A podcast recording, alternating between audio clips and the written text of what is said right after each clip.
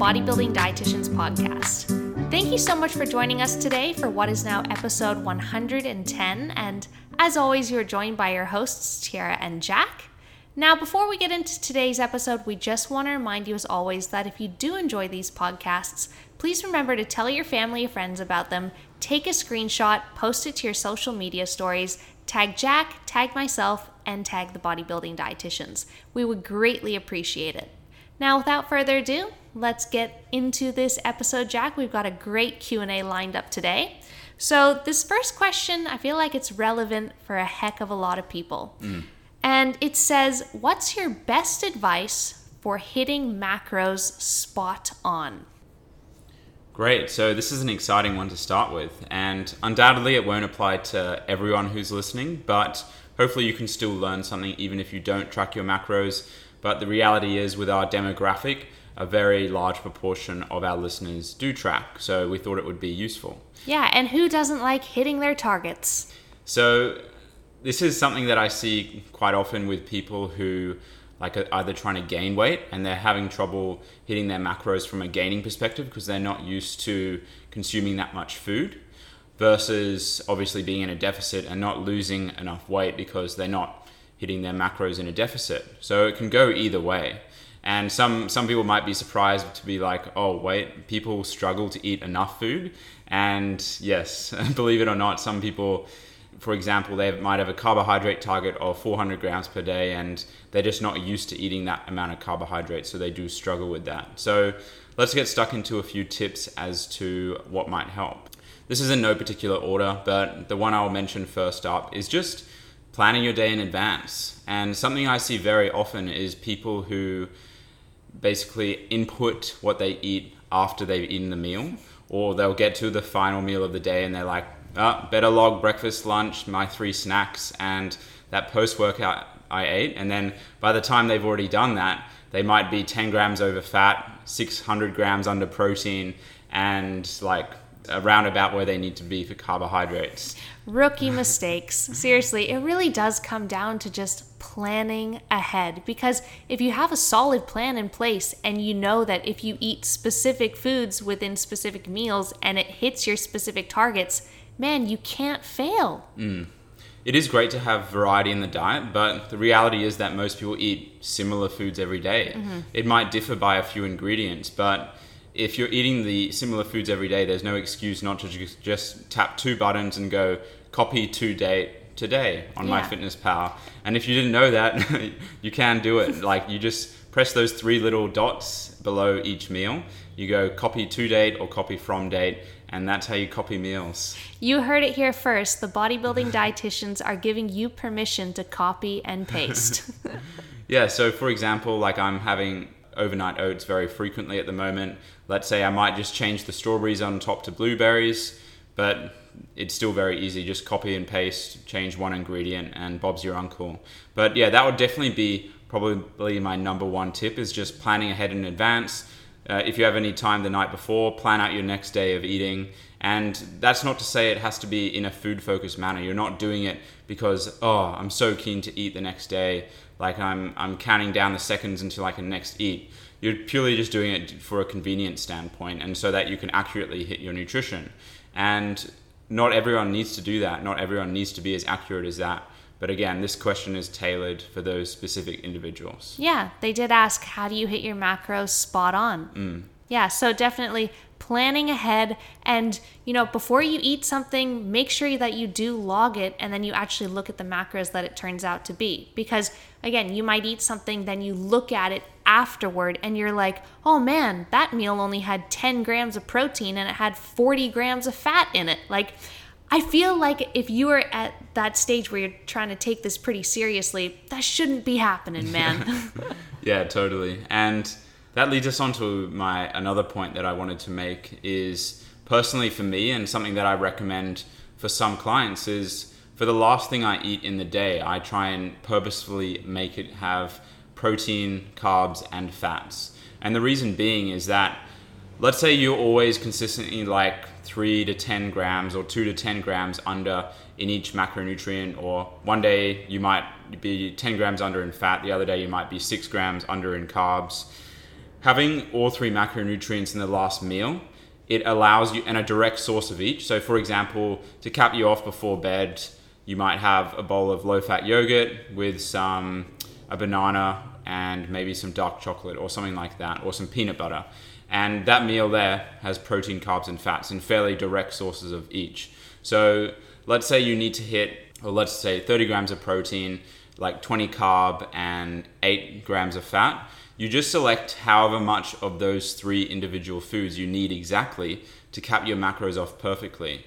Because it, it, that way it's really easy. So you might need 12 grams of dark chocolate, you might need 322 grams of yogurt, and maybe uh, like I don't know, 100 grams of banana to to cap that off perfectly. And again, yes, it might sound pedantic going to that extreme, but we're, we're tracking macros here. They're meant to be hit accurately. Yeah, exactly. What's the point in having targets if you're not trying to aim for that target? Yeah. Or even if you're not necessarily aiming for your like having an additional snack after dinner, like the yogurt and the mm. fruit and the dark chocolate, making sure that you have ingredients in your dinner that you can slightly manipulate Yeah. things. Your So- final your final meal of the day. yeah, so for example, having a lean protein source there that you could add a little bit extra or take a little bit away for your meat. So having a little bit more kangaroo mince or a little bit less chicken breast so that you could hit your protein. In terms of fat, you could just have a little bit more olive oil or a little bit less cheese. And then in terms of carbohydrates, having a little bit more rice or potatoes or a little bit more of your starchy veg, something like that.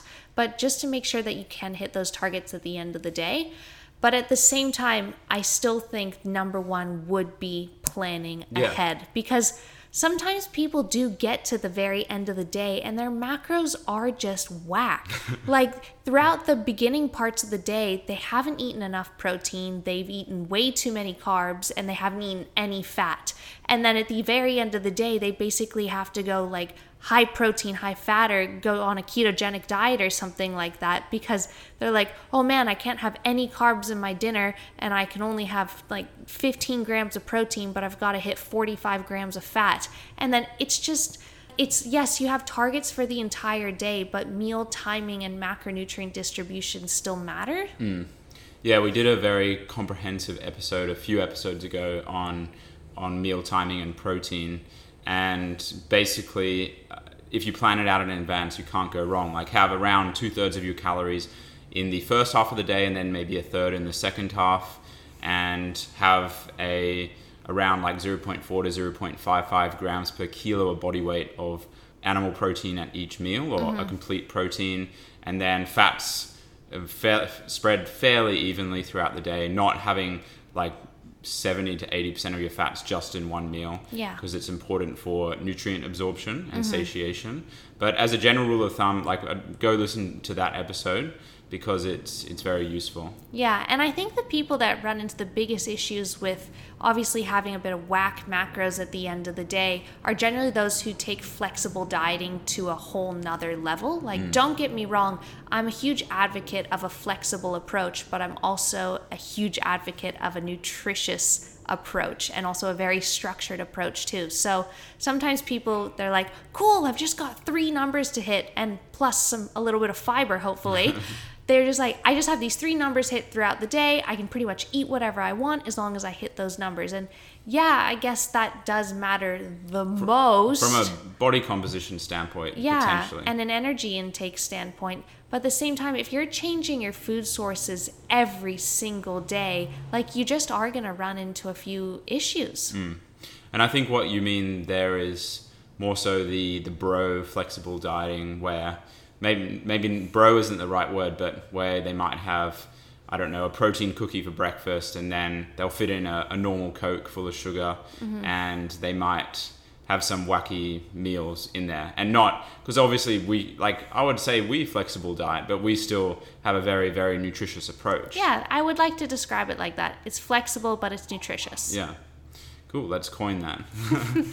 but yeah, that's that's basically it. What I wanted to say. The final point I'll make is that ultimately it's going to take work. You're not going to wake up tomorrow and be able to hit it spot on. you're going to have to put in some work to plan it and to build some habits and to learn the ropes of MyFitnessPal and get the hang of it. And then, sure, do that for two to four weeks and it, it will be second nature. Mm-hmm. And another piece of advice that I would suggest is definitely trying to basically front load more of your calories because I feel, especially like when people are going through dieting phases, they get into this habit of wanting to backload a lot of their food, especially people who work like nine to five jobs. Mm. Like they don't want to eat much during the day and they almost want to go home at night and it's almost like a reward to Yeah. have a really big dinner and a nice big mm. tub of Halo Top or something like that. But then when you're moving into more of a building phase, sometimes you can carry those habits over with you. So you're actually like hoarding a lot of macros and a lot of calories later for the night. But then when you're really full, then you can't necessarily eat all of that food late at night. So Yeah. it's tough. And, and it, it will impact your sleep and potentially even contribute to some esophageal dysfunction like mm-hmm. some GERD or GORD and some heartburn and that sort of stuff. some stuff. reflux, yeah. Reflux, yeah. Yeah, so definitely, I'm just such a huge advocate of no matter what phase you're in. Like, honestly, if you are in a dieting phase, still front loading more of your calories so that you have more energy throughout the day so you can burn more energy, you feel better, put more energy into your life, have higher NEAT levels, and then just have a bunch of, you know, meat and vegetables at night to really satiate you. But no matter what phase you're in, like, try to avoid hoarding and backloading a heck of a lot of your calories and just really more front load or at least evenly distribute those throughout the day. Yeah, 100%. Awesome, guys. So, yeah, plan ahead, make a plan, and uh, you can't fail. You will hit those macros spot on. Awesome. So, what's the next question for today? So, this is a good one, and it actually carries on a fairly similar topic, but it asks I'm in a building phase and I'm struggling to consume my daily calories. Tips for eating more food when I'm feeling full. Hey guys, just a reminder that we post regular content on our Instagram and YouTube channel. You can find those platforms by searching The Bodybuilding Dietitians. See you there. Awesome. So, have you ever experienced this before? Probably not nearly to the same extent that you have. I'm not gonna lie, I'm a girl with an appetite and Yeah. I can eat. Yeah, I think there's only been so we're coming up on five years together, mm-hmm. and there's probably only been one time in memory where you're like, Jack, I can't, I can't do this. I can't finish this bowl of oats. I think that's when I had this like humongous salmon fillet right before it. It Yeah. was so satiating. I think it was also when you were like, okay, I'm going to start gaining weight diligently, mm-hmm. and you you increased your food by quite a lot. So that would have been yeah, way back in 2016. Yeah, go big or go home. and I did finish that bowl of oats. yeah. But yeah, there's it's definitely a very very frequent occurrence for me in the off season where even at breakfast I'm just sitting there staring at my cereal or staring at my oats and like, oh, I really don't want to do this. But again, that might be a foreign thought for some people, but bodybuilding is uh, an extreme sport and it's it sounds weird doing that sort of stuff, but we all do extreme things to get extreme results. Yeah, you have to push yourself outside your comfort zone either Yeah. way, and you have to take your body composition to extremes on either side Mm. of the pendulum. But at the same time, I would argue that the best bodybuilders in the world, they have good appetites. Yeah. They can eat. And I don't want this to be taken in the wrong way, but if you are an individual who is struggling to gain weight and struggling to change your body composition, but you're adamant that eating more than 200 grams of carbs per day is just too much food and you feel too full, then I'm really sorry, but unfortunately, maybe this just isn't the sport for you because sometimes you have to get uncomfortable. And I would argue that, you know, discomfort is at a much higher level than something like 200 grams of carbs or more than 60 grams of oats in your bowl of breakfast at the morning. But obviously, everyone's different. But I'm just saying, sometimes you really do have to push your limits. And sometimes that comes down to eating a little bit or a heck of a lot more food.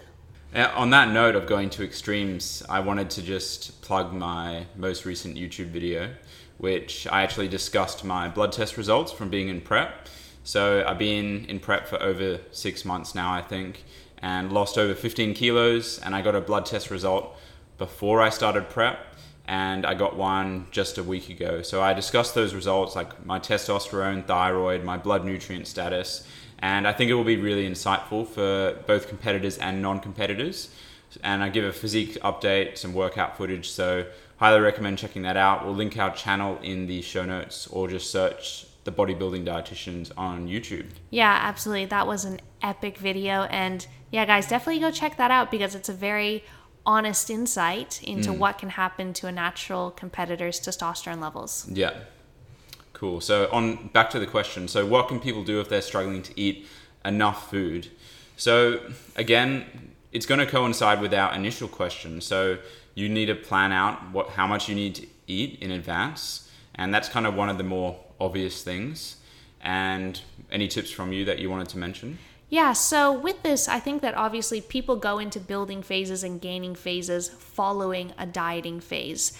And what I see as a common occurrence is that they actually carry over a lot of that dieting mindset and a lot of the different protocols and habits that they mm. were implementing around food into their building phase, at least initially. And a lot of that comes from trying to really maximize their food volume, get the most out of their food, and also eating those quote unquote diet foods. So, you know what I'm talking Yeah. about? Like adding 200 grams of zucchini to your oats and Mm. still eating diet jellies. And they're purchasing Spud Lite potatoes instead Yeah. of just good old normal sweet potatoes. Did you say egg whites to oats? No, I said they're adding like 200 grams of zucchini Oh, to their yeah. oats. But yeah, adding egg whites to their oats as well. And like, I can understand if you genuinely enjoy, like, you love zucchini oats, but um, if you could have like 100 grams of oats without zucchini versus 50 grams of oats with zucchini, or even 100 grams of oats with zucchini,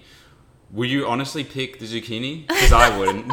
I tried I tried Zotes once in my life, was not a fan, man. Yeah. Was not a fan. I swear no matter how low my oats would to ever be fair, get. I haven't tried it, so I, I could be. You don't need to try it, man. Okay, you don't need to put zucchinis in your oats. You, you got enough food. But even then, like, I would rather just have less oats. To me, Mm. it's just like zucchini soup.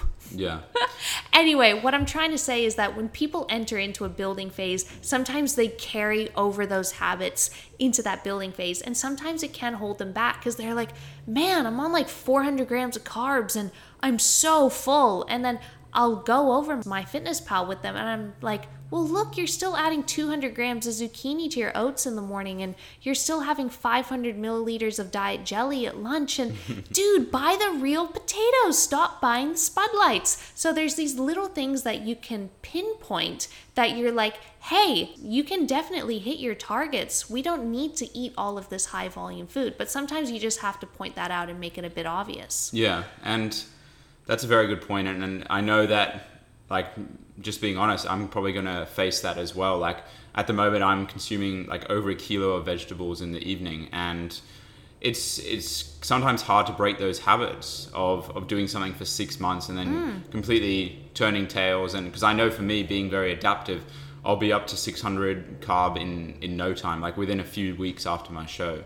So it's it's going to be a very quick turnaround in terms of what foods I'm choosing, especially because hunger is still going to be there for the for the first bit. But again, this question applies mainly to people who aren't like competing. So Yeah, so I think this, like Jack, take the floor. When you're on really high food, what are some ways that you ensure that you hit your calorie targets and particularly very high carbohydrate targets? Yeah. So basically, it's, part of it is reprogramming, and like for example, I'll be coaching someone and we'll be bumping their food up quite a lot because they've never purposely gained weight before. They're young, they're healthy, they train like a beast, they're growing new muscle. They might even still be growing as well for the younger guys I coach, and they're they're like at like 500 carb before they were probably eating I don't know 300 or 400, and they look at, for example, two slices of bread and say, okay, that's a normal meal for me. I'll have a sandwich for lunch with two slices of bread.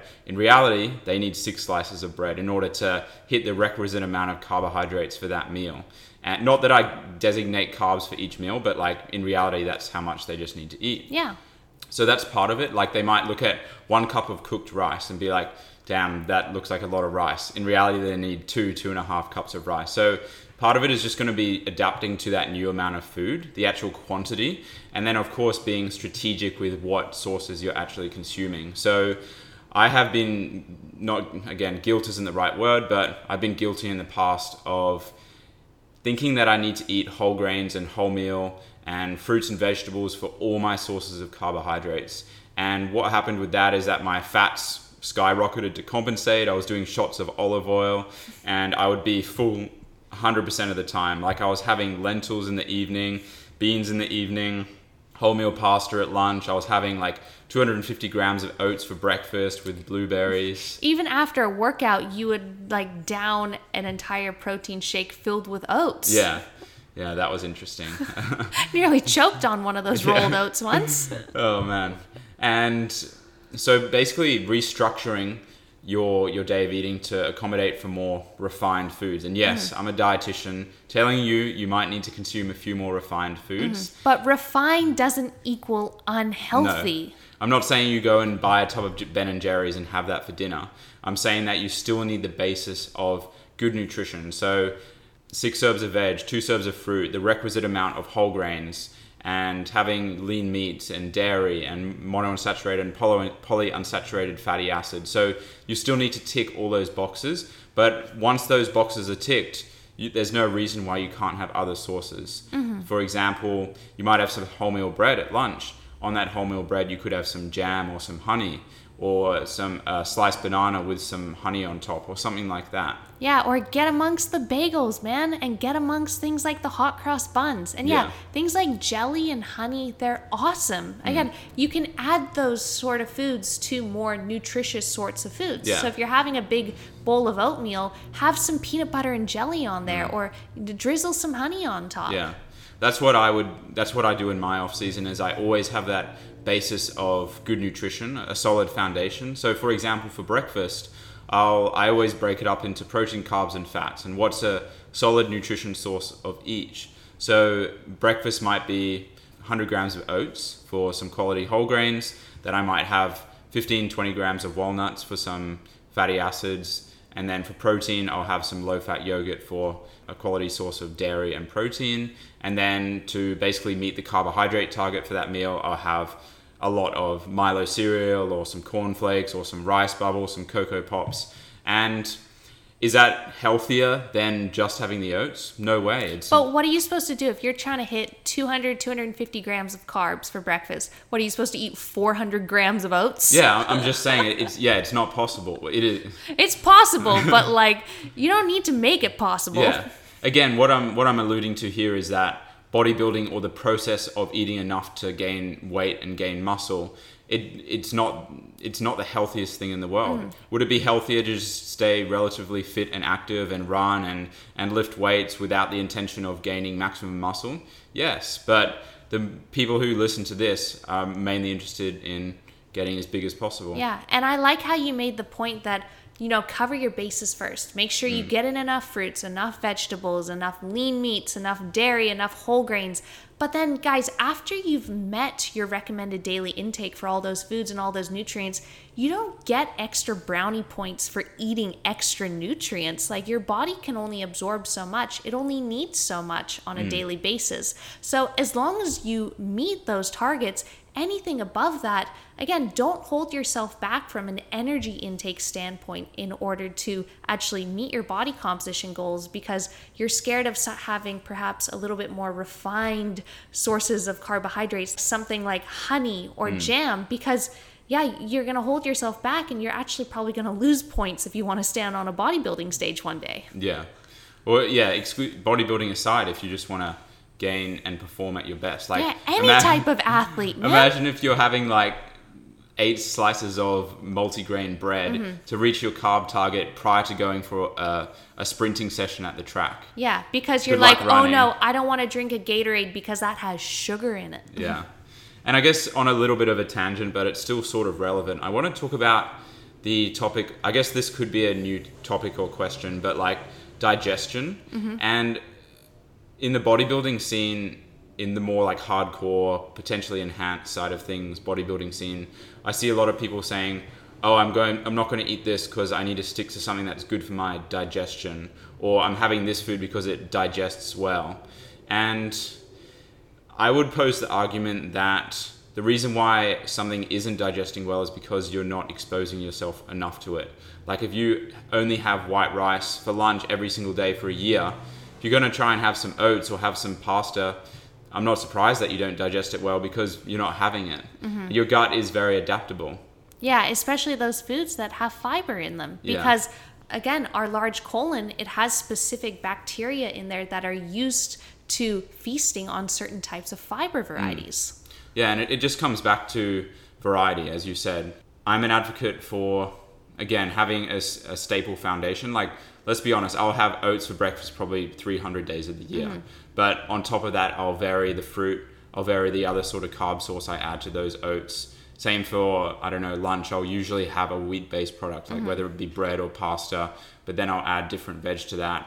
I'll, I might have couscous instead of pasta, even though it's still wheat. It's, it's still variety, and mm-hmm. I'm exposing my body to different things, different nutrients. Yeah, so your diet has like a blueprint, but nothing's necessarily set in stone. Mm. Like there's that framework, but there's still a little bit of flexibility. And I think that's why you and I aren't advocates of super strict meal plans. Like we love giving our clients suggestions for having like yes, have this amount of protein, carbohydrates and fats at this time during the day, but we give them options for different food sources they can get those from. It's not like, oh, at breakfast you're only allowed to eat bananas and you mm. can't have any other sort of fruit. Yeah, I I guess this brings us on to another topic, which is we in the past we have kind of expressed our reluctance for meal plans or our potential that we aren't a massive fan of them. Mm-hmm. And to be honest, that has actually changed over the last few months. We've be, maybe it's our prep, maybe it's just working with even more people, but there is definitely a lot of positives to meal plans. Mm-hmm. And like a few of them being if you give someone a meal plan that hits the macros perfectly with exactly covering all their bases in terms of nutrients, it gives them a realistic expectation of what that looks like. Mm. Or even just some ideas of what foods to, to eat during the day, the diversity required, and obviously, most importantly for some people, is actually achieving results. Like if, if you leave it up to someone to try and hit their macros every day and they've never done it, then they they're trying to lose weight but they're 600 calories over on their targets every day. Yeah, I couldn't agree more. That's the thing. I work so closely with my clients, always during every single check in, going through their MyFitnessPal, looking at every single meal, looking at what they're actually eating. And I just love, like, the clients of mine that get the absolute best results keep things pretty damn consistent. Again, they eat pretty similar things every single day with a little bit of variety throughout the week. They might swap out their chicken for some red meat so that they get enough iron. They might have fish twice per week. They might swap out some cheese for some dark chocolate for fats in the morning, whatever it may be. But overall, it's not like you're going through each day and you're you're swiping through Monday, Tuesday, Wednesday, Thursday, Friday, and there's a different thing eaten every single breakfast, lunch, dinner and snack. There's just it's almost like there's too much variety, right? And there's no actual consistency. Mm. So I'll, honestly, like the clients of mine that get the best results, again, it's that have that combination of flexible but nutritious, but also consistent. Mm. Mm. Yeah. Yes, absolutely. And I think that's what exactly you and I both do with our comp prep diets. Again, we have that framework, we have that blueprint, but we'll swap out a different type of fruit variety here or there, a different type of vegetable variety. You might have some dark chocolate instead of some peanut butter one day, or a type of seed instead of a type of nut. But like basically, the baseline, it's pretty damn the same. Yeah. It just helps with routine, it helps with digestion, it helps with ensuring that we know what we're going to eat. We have routine. And it just helps actually to lower food focus because you just know what you're going to eat. Totally. Yeah, and in prep, like speaking about it in the context of prep is another topic altogether, which we don't need to get into today. But uh, what's the next question for this episode? So this next one says, What's the biggest sacrifice, both food and non food related, you've had to make to achieve your goals? Hey guys! Just a reminder that we don't just coach physique athletes, but we do coach anyone with a health and fitness related goal. Therefore, if you are interested in getting in touch with us regarding our coaching services, you can always head over to our website at www.thebodybuildingdietitians.com or alternatively, click the link in the show notes below. Awesome. So yeah, we're ans- I got asked this on my story, but I wanted to answer it on here, give a bit more of an explanation. So the question asker, I, I'm sure he'll be listening to this, so th- appreciate the question. So this one made us think about the answer, as we do for every question, of course. Oh boy, you'd hope so. And yeah, the reason why it's interesting for us is because we have very regimented lifestyles, both prep and outside of prep. And I would say in prep, it's just dialed up to the extreme as it needs to be in order to get the, the suitable results. And that's that's not saying in the off season you have to live like us, but that's just how we do it, how we mm. roll. this is our lifestyle. Yeah. So I guess in terms of sacrifices, we probably don't have as many as other people, to be mm-hmm. completely honest. Like we both track in the off season, we both train five days a week in the off season. So it really comes down to the sacrifices that are directly linked to what we're experiencing in prep. And for me, that comes down to from a lifestyle perspective, so non-food, that comes down to energy availability. As the like a example that we've given a few times before, I think is like wanting to, and something I gave in my YouTube video is wanting to. There's an ad on the TV, TV remote's on the opposite end of the couch, and you'd rather just watch the ad than change the channel or, or speed it up if you recorded it. So obviously that has quite a dramatic impa- impact on your day-to-day life. Like I don't want to necessarily I don't know, my brother asks or my parents ask me, hey, Jack, you want to go for a walk with the dogs? And I'm like, nah, I, I'm sorry, I, I don't have the energy. No, sorry, I've already done my steps for Yeah. the day. Yeah, or um, yeah, little things like that. Or you might want to go for a shopping trip with your partner, or yeah, just little things like that, which oh, build up over time and will impact your lifestyle. And I'm definitely not complaining because it's just an impact that you need to realize with prep, and you can still do your best to to make it work. Like you can still go out shopping, but it's just not going to be the same as as if you're bouncing off the walls with glucose. Mm-hmm. So yeah, what about? I'll let you answer the lifestyle one first. lifestyle one. Well, man, I'm not gonna lie. Like we haven't been to Nudgee Dog Beach for quite a while. Like with the dogs, actually walking out there. It's like you know we go out there for more than an hour out on the mud mm. flats in the hot sun, and it's beautiful. And we play fetch with the dogs. But for the past few months, we actually haven't gone because. One, we have been very busy with work and training and prep mm. in general. But even on our rest days, when we maybe could go, maybe on a Sunday, we're let's, still just honest. exhausted. It's just the, yeah, it comes back to energy availability. Yeah, Like, there's just not that burning desire to be like, yeah, I have all of this energy available to like let's let's drive down to Nudgee Dog Beach, right? And let's go for a nice big walk. It's like, oh, let's just chill out and podcast this afternoon.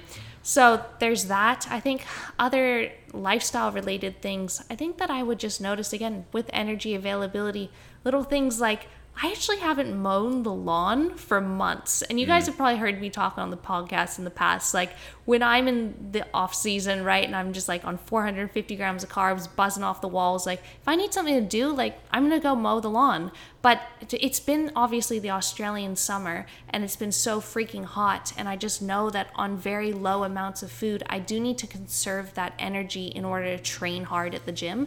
If I mow the lawn, even on a rest day, it just wrecks me. Yeah. And I, it's like, it's very, very exhausting. It's very taxing, especially being out there in the hot sun. And I've got to put a bunch of sunscreen on. And like, I'd probably just go hypoglycemic and just sweat a bunch it's not a fun time. So I almost feel disappointed in myself because I'm like, man, I've actually paid a gardener in this past month to come and mow my lawn. Who the heck am I? Like, why? I know I can do that myself, but I'm in a position right now where I'm just like, I really don't want to put my body through that. Yeah, and sometimes you do need to be more selfish and say, or I don't know, spend money on a gardener because, as you said, it's not about ethics or morals. Like, sure, I, I feel bad that I can't maybe go walking with someone, mm-hmm. but it's it's being selfish in order to pursue and maximize your goals, mm-hmm. and that's why competing is such a selfish sport. And there are ways to make it less selfish, but at the end of the day, if you want to do the best you can, it, you are going to have to be more selfish than at other times of the year. Yeah, exactly. So it's just little things like that. But luckily, again, this is a lifestyle for us. We're pretty similar whether or not we're in the improvement season or in a comp prep. So Mm. it's not like when we're in the improvement season, we're like the most social butterflies, going out clubbing every single weekend, going to family barbecues, like going to parties, all this sort of stuff. So it's not too different in that sense. We're not even really cafe people. No, man. I think I actually bought my very first coffee on the weekend at the show. Mm. That was the first time I've ever actually purchased myself a long black from a cafe, and it almost hurt me because I'm, I'm like, I'm paying four bucks for this cup of coffee. I could buy an entire jar of instant coffee for this, and how many cups could that make me? But I was like, I need some caffeine. Anyway, so that's more like non-food related. What's a food related sacrifice you've had to make? Yeah, so I'm not sure how to interpret this because obviously my food has come down a lot. Like I'm not having a lot of the regular foods I would usually eat in the off season, but that's not really a sacrifice. Like it's more of just an omission. I'm not mm-hmm. having them. It, I don't really deem it as a sacrifice because I don't feel any loss. Like I'm doing it for a specific goal. So yeah, I mean, in the context of food, like the only thing I can say is again related to friends and family and, and sociability. Like, uh, for example, on my, let's say my dad's birthday, I'm, or even on my own birthday last year, because I had started prep two days after my birthday, and on my own birthday, because I had recently finished a mini cut, I didn't want to have anything off plan. I just had my my regular dinner, and for someone like me, like I, I don't, couldn't care less. Like everyone ate because I have four, um, two brothers who share the same birthday. They ate what they ate. My parents ate the birthday stuff. I just ate my thing, and my family is hundred percent cool with that, which I'm very thankful for. And I'm I was cool with that as well, and Tyarra was. But like I'm looking forward to like going out to dinner with my friends and family, and just not worrying about having to be as strict as I am now. Let's bring back the rest day roasts. Oh yeah. Oh yeah. Yeah, but I know exactly what you mean, right? Like being at an event and just being like, it's dinner time, let's just eat what they've served. It's not like, oh, again, I have to hit these specific targets because I'm aiming toward a very specific goal. Or it's Mm. Your birthday and everyone else is eating your birthday cake. Yeah.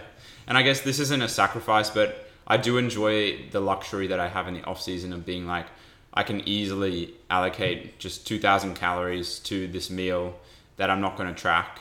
And yeah, it, that's done. Whereas mm-hmm. now I'm, I'm worrying about a gram of, of flour. Yeah, exactly. And that's the thing, though. I don't know. It's because we have so much structure and we genuinely love the food that we eat because we it makes us feel really good. It makes us feel very nourished, very energized, and we don't feel deprived in any sense. Again, we can get our calories very high, we can eat a good amount of food, but when transitioning from the improvement season into a comp prep, I don't feel any FOMO. I don't feel like I'm missing out. I don't I'm not craving KFC or donuts or anything of that sort. And even though we're dietitians and we literally have like a tertiary level of education in food, food doesn't really m- matter to us. you know, food doesn't really matter to me. It doesn't, I love it, but also like it, I don't know, it doesn't matter to me that much. If I go out to a social event or there's a big table full of food and people are like, oh, you gotta try the dip, I'm like, I'm sure the dip's great, but like, I don't really care.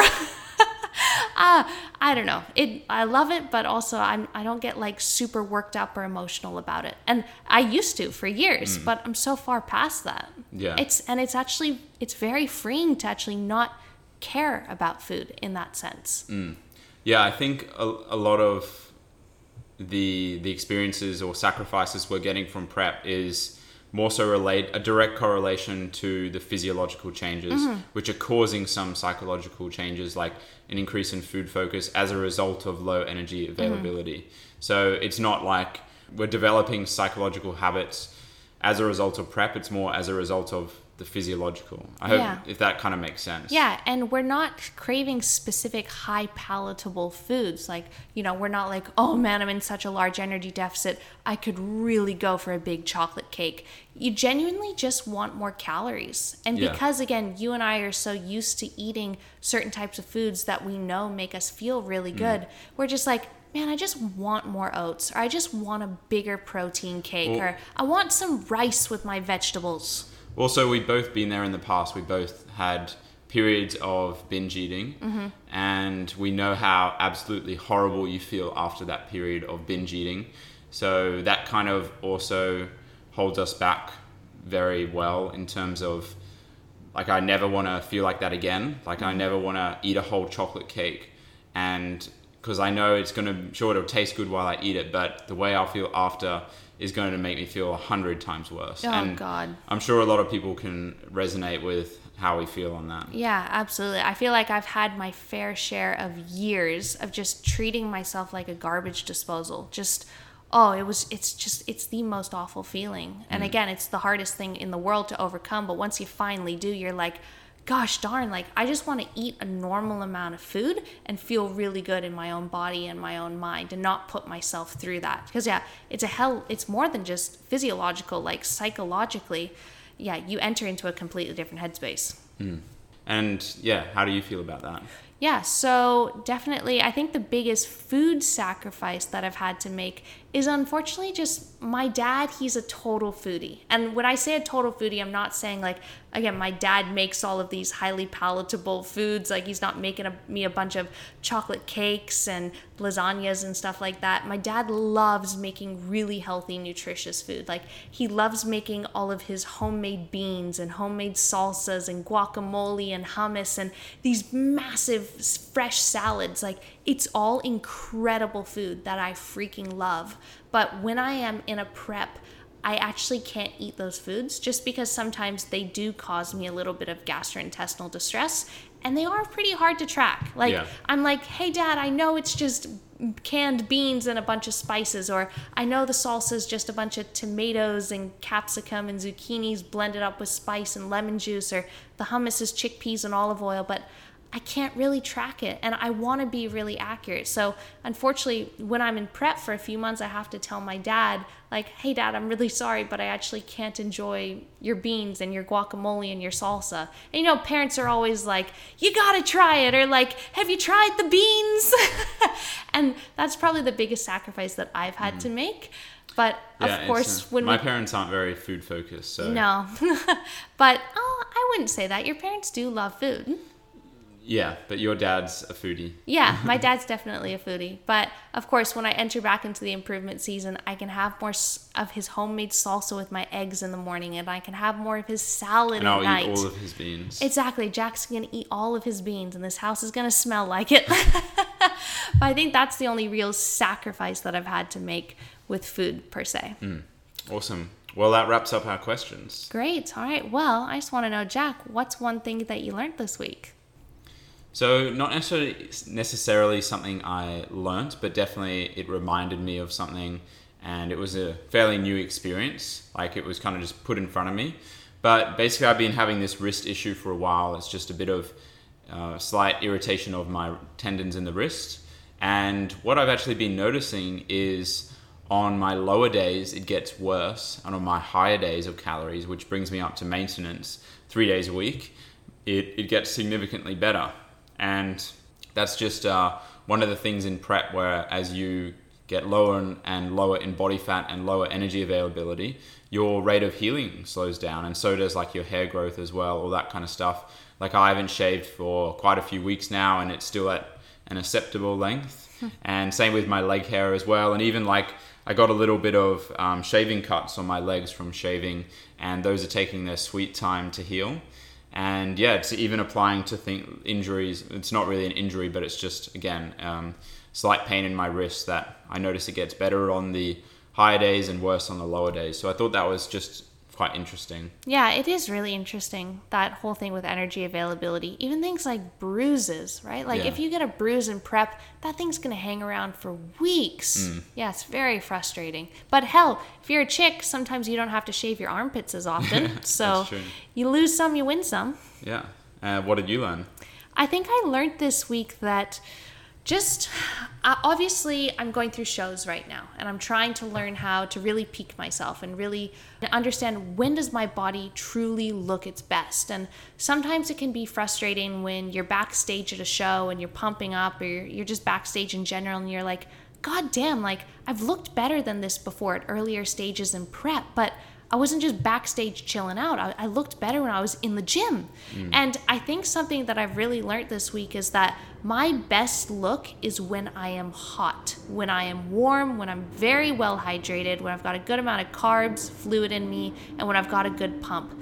But one of the main things for that is my core body temperature. And I've always been very prone to just getting cold very easily. Yeah, I can testify for that. Yeah, particularly when I'm dieting. I'm always like, oh boy, gotta put on a sweater. There's even a sweater on the back of this chair right now, and I think it's a 30 degree Yeah. day here. I've got the fan on me, and Tyarra's got her sweater behind her. Oh my gosh, right? So I get cold very easily, but when you get cold, obviously you do not look very vascular, and all of your blood redirects to your core, puts more pressure on your kidneys, you go pee more often. So, what I've actually found at these past two shows is that I'm in a cold environment and I'm just going pee a lot and I'm flattening out, and I don't really like the way I look, and it's frustrating as hell because you're like, I'm about to step on a bodybuilding stage, I wanna look good, thanks. so, what I've learned is that at my next show, I need to just be hot, man. Like, I just need to heat the heck up. So, I need to wear like some track pants and a big sweater. I need to be, instead of just drinking like room temperature water throughout the day, I need to be drinking like some hot teas or maybe bring myself a thermos or a heat pack. Just stay freaking warm so that I can actually get more vascular and get a better pump and look better on stage. So, again, you learn these things, right, through experience, and sometimes you learn them the hard way, but the main thing is that you learn. Mm-hmm. So I'm learning these things from every single show, but I'm just learning that obviously Even temperature. chilling outside. Yeah, instead or of inside. heating up outside while you chill outside. Mm-hmm. go go out go out in the sun and be a lizard. But I'm just learning these things, and yeah, temperature regulation and actually your core body temperature while you're at a bodybuilding show really freaking matters. And I would love to hear like, have any other competitors ever experienced that? Have you ever been backstage at a show and you're cold and you can't really get a pump and you look really flat and you're like, what the heck is going on? Or have any yeah. of you ever tried actually he- using certain methods to heat up Yeah. backstage at a show? I'm more interested in that because once your tan is on, you can't use it. You can't wear a sweater. yeah, especially if it's a guy and you're wearing a top coat of dream Mm-hmm. tan like we're just yeah obviously we've got our a few little things in our head which we'll probably use Yeah. but if anyone has any other experiences that would be very handy Oh, it'd be so helpful, man. So help your girl over here heat up and look more vascular and get a freaking pump. All right. All right, guys. Well, thank you so much for tuning in. If you did enjoy the podcast, please remember to take a screenshot, post it to your Instagram stories, tag Jack, tag myself, tag the bodybuilding dietitians, and we'll catch you next week. see you guys